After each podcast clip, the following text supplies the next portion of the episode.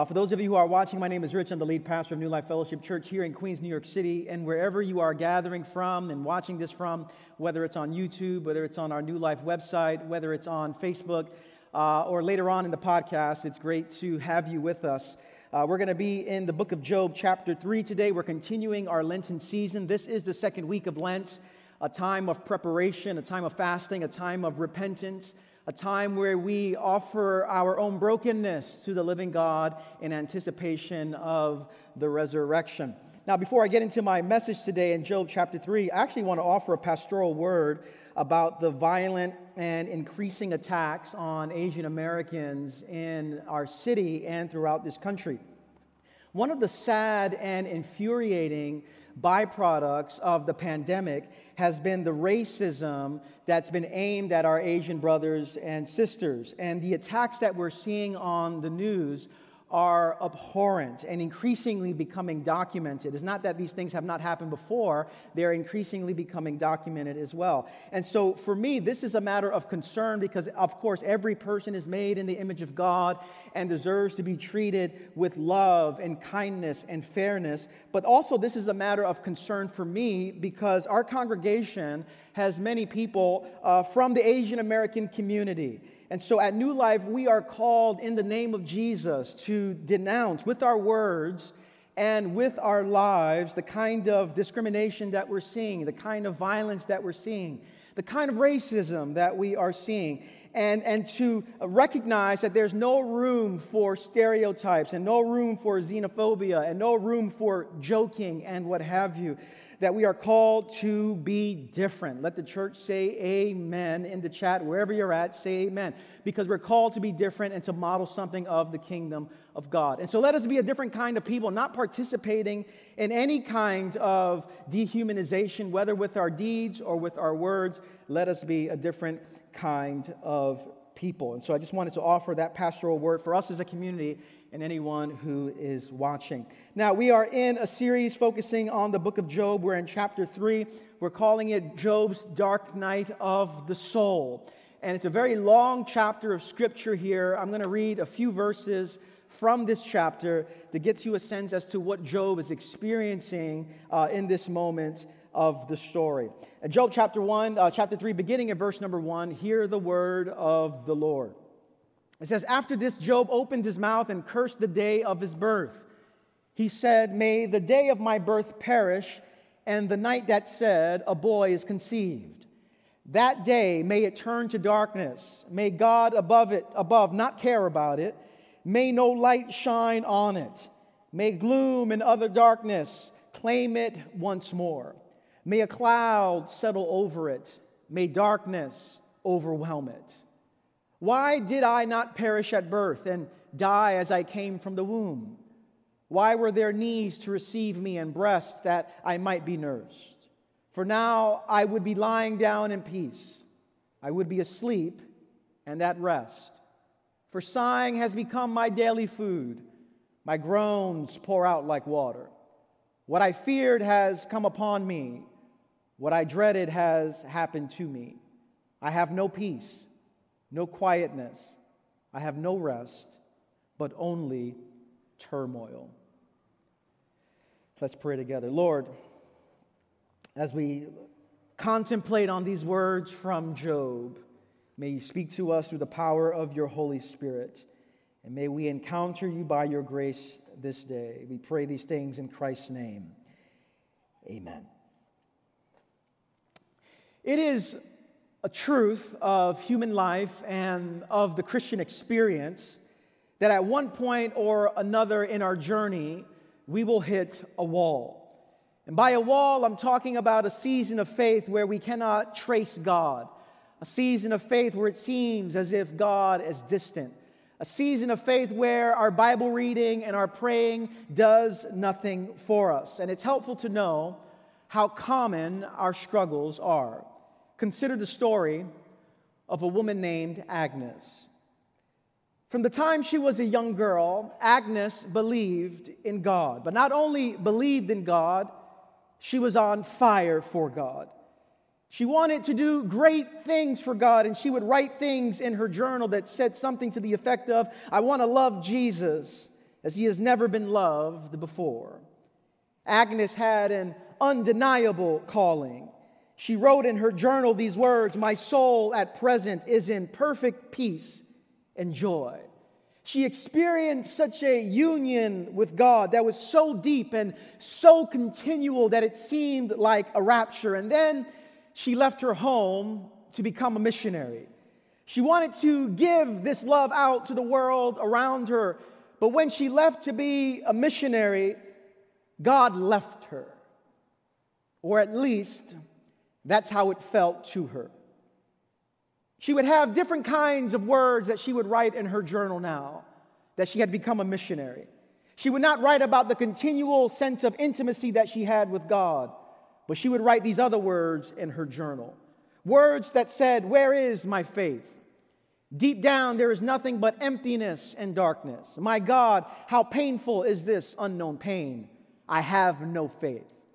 I utter words of community prayers and try my utmost to get out of every word the sweetness it has to give. But my prayer of union is not there any longer. I no longer pray. Agnes still worked. She still served. She still smiled. But she spoke of her smile as a mask that would conceal and be a cloak over her pain. And this inner darkness continued year after year, decade after decade, for nearly 50 years, because for her, God was just absent. And such was the secret pain of this woman named Agnes, who is better known to us as Mother Teresa or Saint Teresa of Calcutta. Mother Teresa wrote those letters in her journals that were intended just for her spiritual directors on the torment of her soul. But after her death, those letters became public. And those letters surprised many people when they read those words coming from Mother Teresa. Many prominent atheists thought that Mother Teresa had lost her faith. Others had believed that she had experienced clinical depression, but what people of deep faith know is that Mother Teresa at that point hit a wall. Another word to describe this wall is what John of the Cross called the dark night of the soul. And at the core of the dark night of the soul is this sense of the absence of God.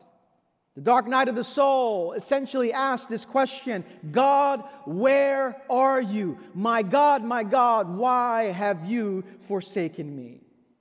And all of us at some point will go through some kind of wall. This is actually what we talked about this past week in our emotionally healthy spirituality course, where we talk about the wall. And the idea is that if you do not respond to the walls that you face, you will be enclosed by other walls that will trap you in that kind of existence. Now, we struggle with this dark night of the soul because of the language that we often use to describe Christianity, the language that we often use to describe the spiritual life. All of the metaphors that we use to describe the spiritual life and relationship with Jesus are often helpful, but they have their limits, which is why we need multiple metaphors to help us understand the life of faith, especially when problems come our way. But for many of us, we often have singular metaphors that explain what it means to live in this world and follow Christ. For some of us, one of the metaphors that we use is that we see Christianity very simply as a decision. And so we check the box and we think this is what it means to be a Christian. I made a decision to follow Jesus. I made a decision to follow God, and I get the benefits therein. I get forgiveness of sins. I don't have, I go to heaven when I die. I can experience the presence of God in a fresh way right now. And so when this is the, the controlling metaphor to understand the spiritual life, we often get confused when difficult things happen to us. We often get confused when we are faced with obstacles because we believe I made a decision.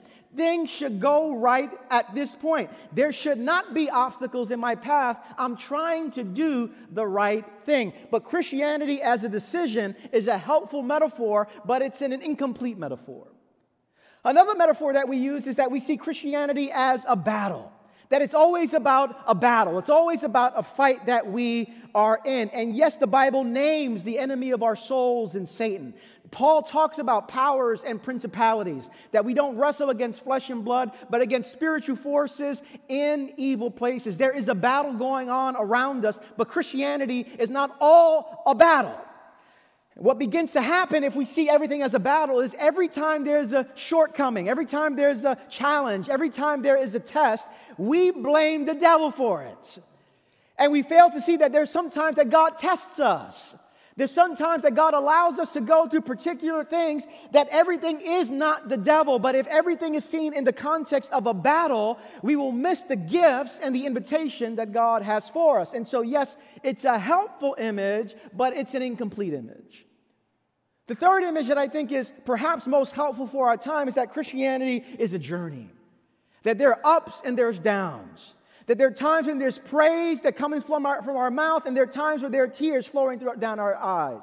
There are times when everything is full of joy and everything is full of pain the next moment. Christianity is a journey of ups and downs, of twists and turns, of obstacles and walls.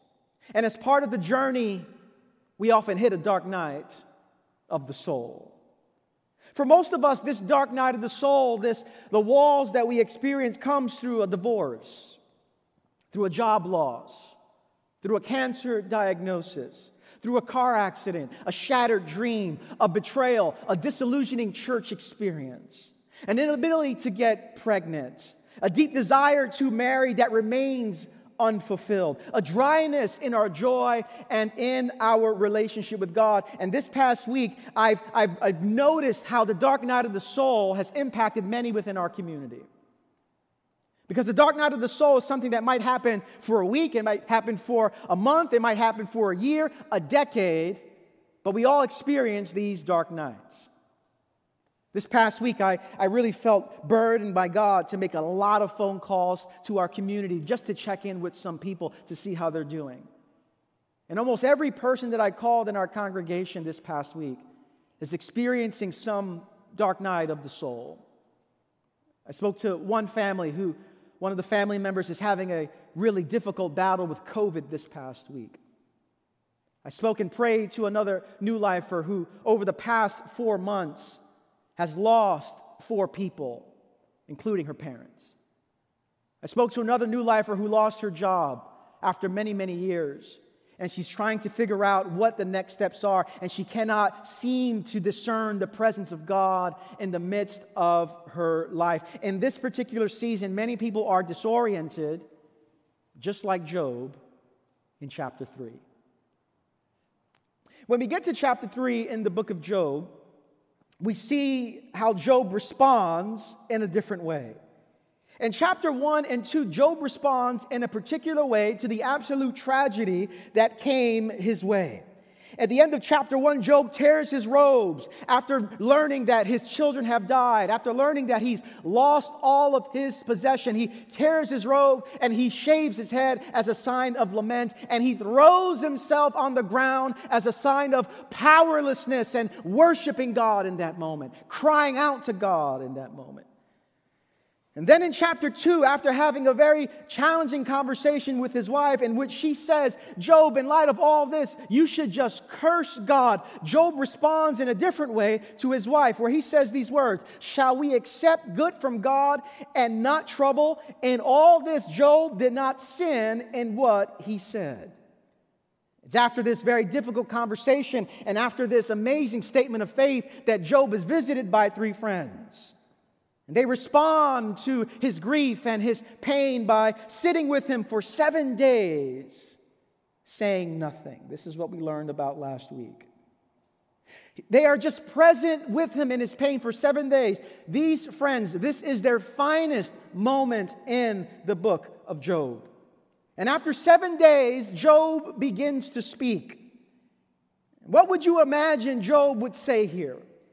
In light of the first two chapters of how he's responded by calling upon God, by offering incredible faith, Job has shown remarkable restraint. restraint. Job has shown incredible hope and incredible faith. Surely Job will come out of this seven days of being with his friends in silent with, with a word of praise in his mouth. Surely we expect Job to say, Praise the Lord, O my soul, and all that is within me. But instead of offering those words of praise, Job begins to share words that you will rarely hear in a church service. You'll never hear it at a testimony service. Job offers words that will make most Christians cringe. Because in this moment, Job begins to offer a level of honesty and expression to his grief and disorientation in his soul. Instead of saying, Praise the Lord, O my soul, after seven days of silence, the first thing that Job says are these words. It says, After this, Job opened his mouth and cursed the day of his birth. He said, May the day of my birth perish, and the night that said, A boy is conceived. That day may it turn to darkness. May God above not care about it. May no light shine on it. May gloom and utter darkness claim it once more. May a cloud settle over it. May darkness overwhelm it. Hear this. This is the anti Genesis 1 story. In Genesis 1, there's darkness and God speaks light into it. But Job is so overcome with grief, he's saying, Can we just rewind it all? And instead of turning it from light to darkness, from darkness to light, let it go from, from light to darkness.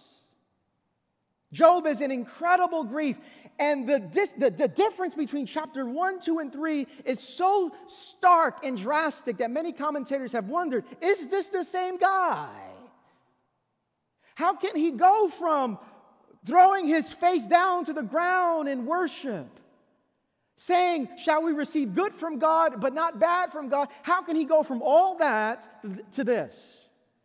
And some scholars have wondered is this the same guy? But it is the same guy.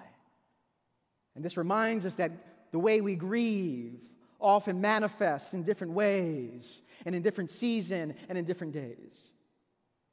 Job experiences the traumatic grief of loss and tragedy and offers honesty to God. And we learn a couple of things in this story that I want to hang my thoughts on today. Two things for us as we are in this Lenten season. Two things for us as we are in this pandemic. Two things for us as we're still trying to navigate the moment that we are in. Two things in Job chapter 3. The first thing I want to offer to you is that Job demonstrates that God is after our honesty, not after our perceived notions of holiness. Job demonstrates that God is after our honesty, not our perceived notions of holiness. We are often raised to hear the words if you don't have anything nice to say, don't say it. Some of you know what I'm talking about. It's one of the parenting things that people all over the world say. If you don't have anything nice to say, don't say anything. And the tragedy is we have taken that bit of advice and applied it in our relationship with God. And we believe if I don't have anything nice to say to God or anything nice to say in prayer, I better not say anything at all. But it'd be good to learn from the author Eugene Peterson, who said that, that prayer is not about being nice before God, it's about being honest before God. But we often understand holiness, notions of holiness, a perceived right relationship with God to be marked by a couple of things. We often believe that to be in right relationship with God means that I'm supposed to just stoically embrace the trials that come my way. In other words, it doesn't bother me. How are you? I'm all right. I'm, I'm okay. It doesn't faze me. Or our notions of holiness or right relationship with God is that our lives should always be marked by great happiness and joy. How are you? I'm blessed, brother. I'm doing all right. Well, you, you just were in a car accident, but I'm blessed anyway. It's all right. And so we believe that these notions of holiness are about being stoically unaffected by life or perpetually happy in the midst of life. And as a result, we're not honest before God with what everything is coming our way. For so many of us, we have been taught that grief and sadness are sins to repent of. And so, consequently, churches are often places where we hide our grief in the name of joy, places where we conceal our pain in the name of praise, communities where we overlook our wounds in the name of strong faith. And as a result, we are lying to ourselves and lying to one another. We live carrying burdens of grief and no place to share it. We put so much of our, on ourselves to carry ourselves through, and we miss the gift of being honest before God, the gift of lamenting. Was Ron Rolheiser who said that too often we, what we have dreamed for our lives can never be. Thus, we have a choice. We can spend the rest of our lives angry, trying to protect ourselves against something that has already happened to us, like death or unfairness. Or we can grieve our losses, abuses, and deaths, and through that eventually attain the joy and delights that are in fact possible for us. Job is honest before the living God. And what we find here, even in his desolation and disorientation, is a profound act of holiness where he's lifting everything up to God. What we need as the people of God is a space to be honest. What we need is a people to hold us. What we need is a community to surround us in solidarity. What we need as the church is to be reminded that God is not offended by your grief, that God is not offended by your questions, that God is not offended and bothered by your doubts. That God longs to be invited into those places. And so prayer then becomes a, a, great definition of prayer is lifting mind and heart to God. What is prayer? It's the act of lifting mind and heart to God. That we are brutally honest with God. That when we're grieving, what do we pray? We pray our grief. When we're sad, we pray our sad. When we're anxious, we pray our anxiety. What is prayer? The lifting of mind and heart to God. We don't wait until everything is sanctified and we have holy language to lift it up to God. No, no, we pray as we are with what's going on inside of us. And we must be reminded of that as we read the book of Job in chapter 3. And so, scripture encourages the externalizing of grief, not the suppression of it. And so, we learn in chapter 3 here, number one, that God is after our honesty, not our perceived notions of holiness. But the second thing I want to leave you with really flows as an implication of this chapter. You're not necessarily going to see it right in the words of Job 3, but it serves as a powerful implication for our lives. Here's the second thing I want us to hold on to. We must read Job's story as an invitation to join those who are suffering. We must read Job's story as an invitation to join those who are suffering. When we read the book of Job, the, the, the, effect that it's to have on our lives is very simply we are to move close to others by reading the book of Job. We need this chapter, chapter 3, because it helps us to be honest before God, but it also helps us to experience and enter into the experience of others. Now, I realize when I read the book of Job and when I look at the world, that all of us watching this, all of us listening to this, have not suffered in the same way. Not all of us have experienced the same level of loss and trauma. Not all of us have carried the same burden of depression. Not all of us have had to endure tragedy on the same level. Not all of us grew up in neighborhoods that were filled with violence and drugs. Not all of us grew up in homes that were marked by abuse and perpetual fear. Not all of us experienced the loss of a child. Not all of us experienced the divorce of our parents. Not all of us experienced and were exposed to the tragedies of war. But the point of reading the book of Job is not to compare our pain to others or to carry guilt that we have not suffered in the same way like others have. For whatever reason, some will suffer a great deal, and for whatever reason, some might not suffer a great deal. But whether we have suffered personally or not, the call of the Christian life is to enter the suffering of others and to encounter the God who suffers with us. Now, I know this doesn't fit into your, your five year plan of living happily ever after. But the way of the cross is a way that opens us up to the suffering of the world so that we can encounter the living God who suffers with us and receive the strength for the journey. This is why we need to read the Psalms on a regular basis. For many years, I would read the Psalms, and I read the Psalms almost every day. And when I would read the Psalms in the past, I would focus on the Psalms that only reflected how, how I was feeling.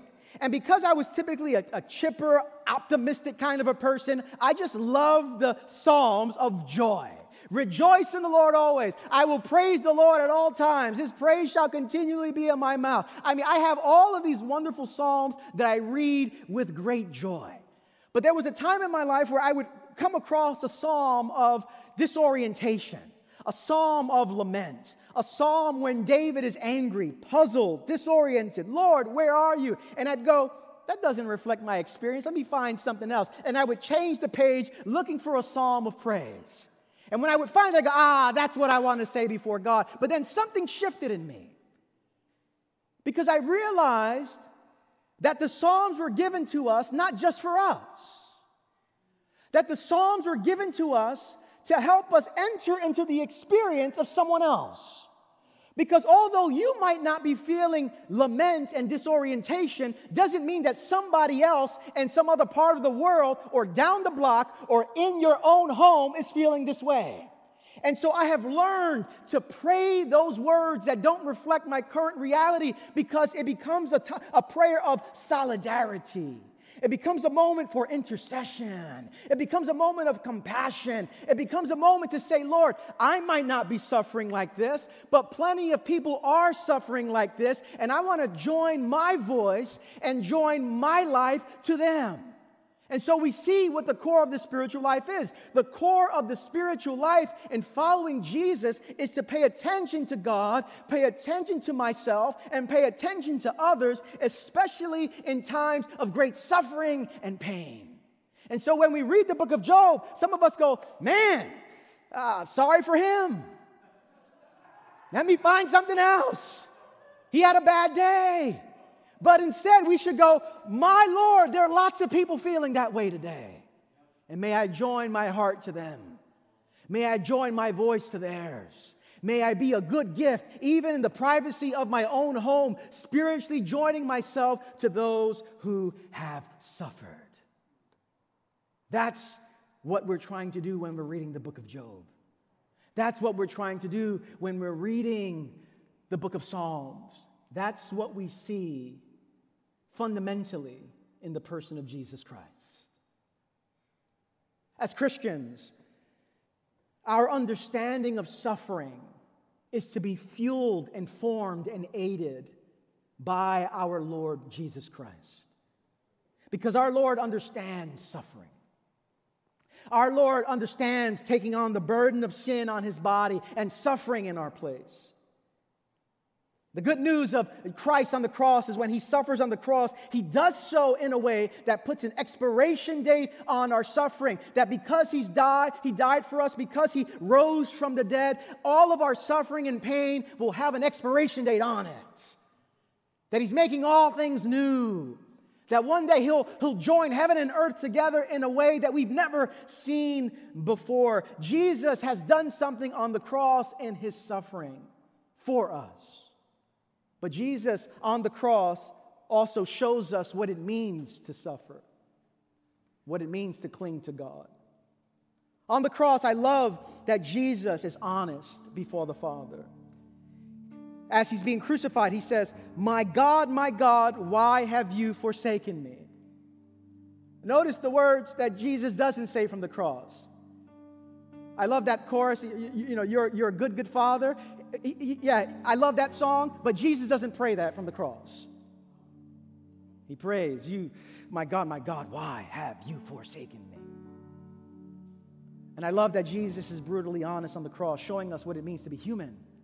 That if the Son of the living God can offer his lament and disorientation and grief before the Father, so can you. So can I. Jesus is brutally honest But I love that the last words that Jesus offers from the cross is not, My God, my God, why have you forsaken me? The last words that he offers from the cross is, Into your hands I commit my spirit. And in that moment, Jesus shows us what true faith is. What is true faith? Faith is clinging to God when experience says that God is not there.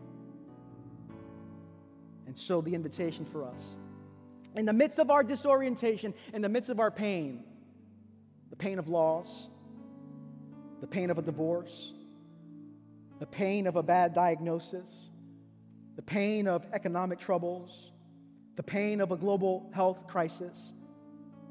The invitation for us is to be brutally honest before God and at the same time clinging to the God who is with us. Listen, for some of you right now, you're facing such a level of grief and loss that you're wondering, where is God? I don't feel him, I don't see him, I don't hear him. And I can't promise you that in your time of grief you will see God and hear God. It's often the case that grief clouds it all out. But what I can say and announce to you, and what we announce every single Sunday as the people of God, is that although you might not be able to feel Him and experience Him, God is closer to you than you are to yourself that the crucified one is with you, that he suffers alongside you, and that he offers us grace for the moment we are in. And so, yes, let's be like Job and be like Jesus, being honest before God. And let's experience and find ourselves clinging to the God who is with us, even though experience says he's not. That is the life of faith. Amen. Let's pray together.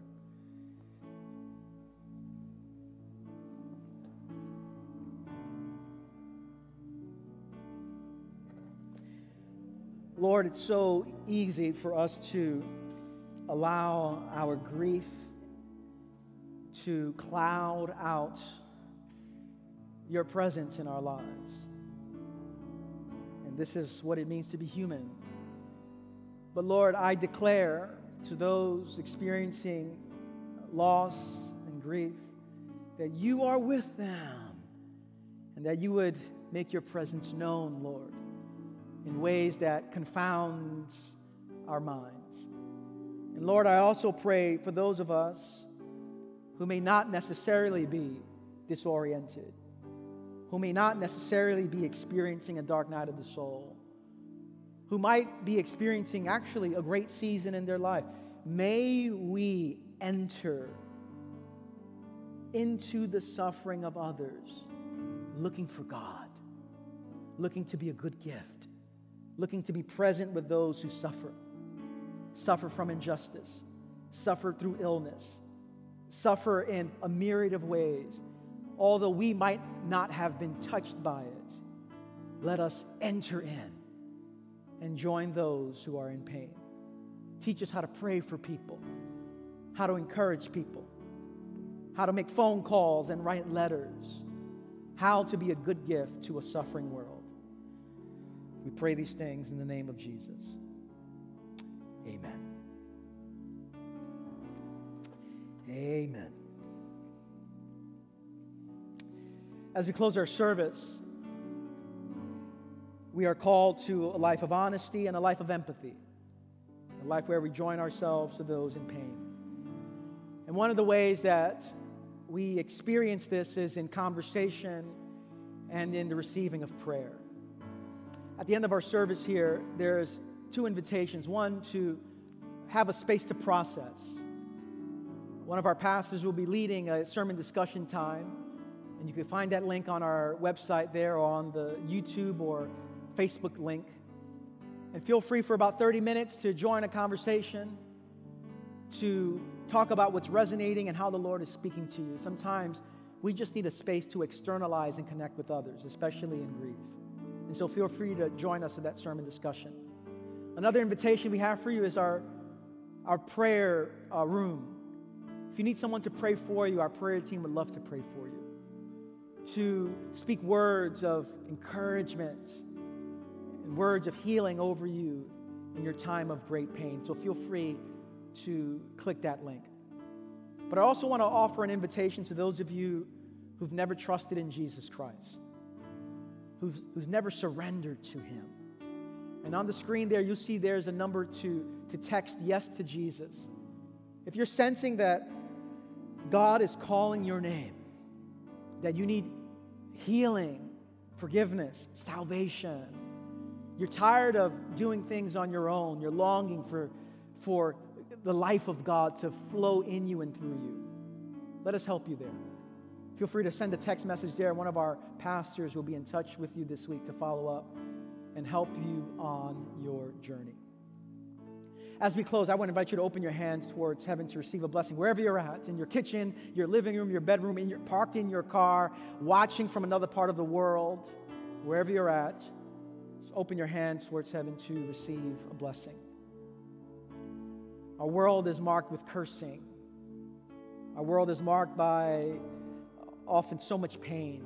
But we leave every gathering being reminded that the Lord longs to bless us and show his favor towards us. And so, with your hands in your hearts in a posture of receiving, brothers and sisters, and sons and daughters of the living God, may the Lord bless you and keep you. Make his face shine upon you and fill you with peace. And may you walk out of this online gathering in the power of the Holy Spirit, offering your honesty before God and joining your life to those who are suffering, discerning the presence of God in that place. I bless you all today in the strong, in the beautiful, in the healing name of Jesus Christ. And everyone said, Amen. Grace and peace to you all. See you next week.